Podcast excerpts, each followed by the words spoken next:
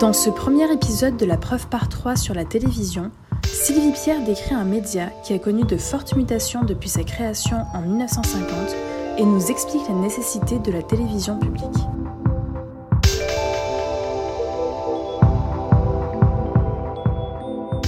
Dès 1950, l'unique chaîne de télévision publique a pour mission de répondre au fameux triptyque informer, éduquer, distraire en direction d'un public populaire.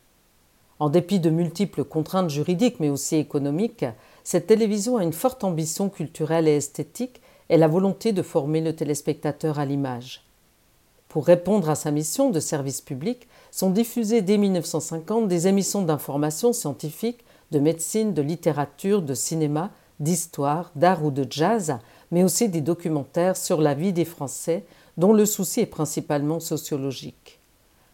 Avec la création de la deuxième chaîne en 1964, puis l'éclatement de l'ORTF en 1974, la logique économique et les émissions de divertissement envahissent ce qui ne s'appelle pas encore le prime time.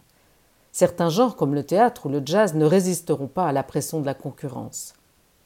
En 1982, la naissance des télévisions privées en France représente une rupture importante.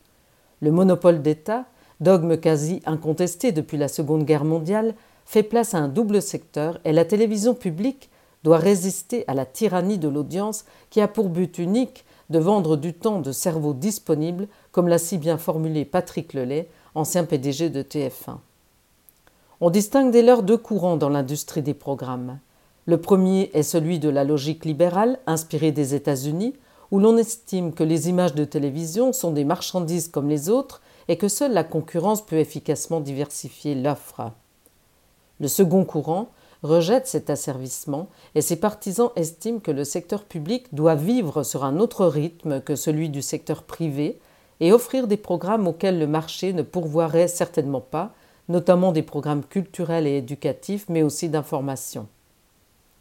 Les discours critiques dominants considèrent la télévision publique désuète et dépassée par son caractère généraliste. Pour le sociologue Pierre Bourdieu, la télévision a même altéré le fonctionnement d'univers culturels en y introduisant la logique de l'audimat au risque de devenir un instrument d'oppression symbolique. A l'inverse, le directeur de recherche au CNRS en sciences de la communication, Dominique Volton, considère la télévision publique comme l'un des outils les plus démocratiques tant pour l'information que pour les programmes. Selon lui, elle est à la fois le lien social par excellence de la démocratie de masse et un outil d'émancipation politique et culturelle.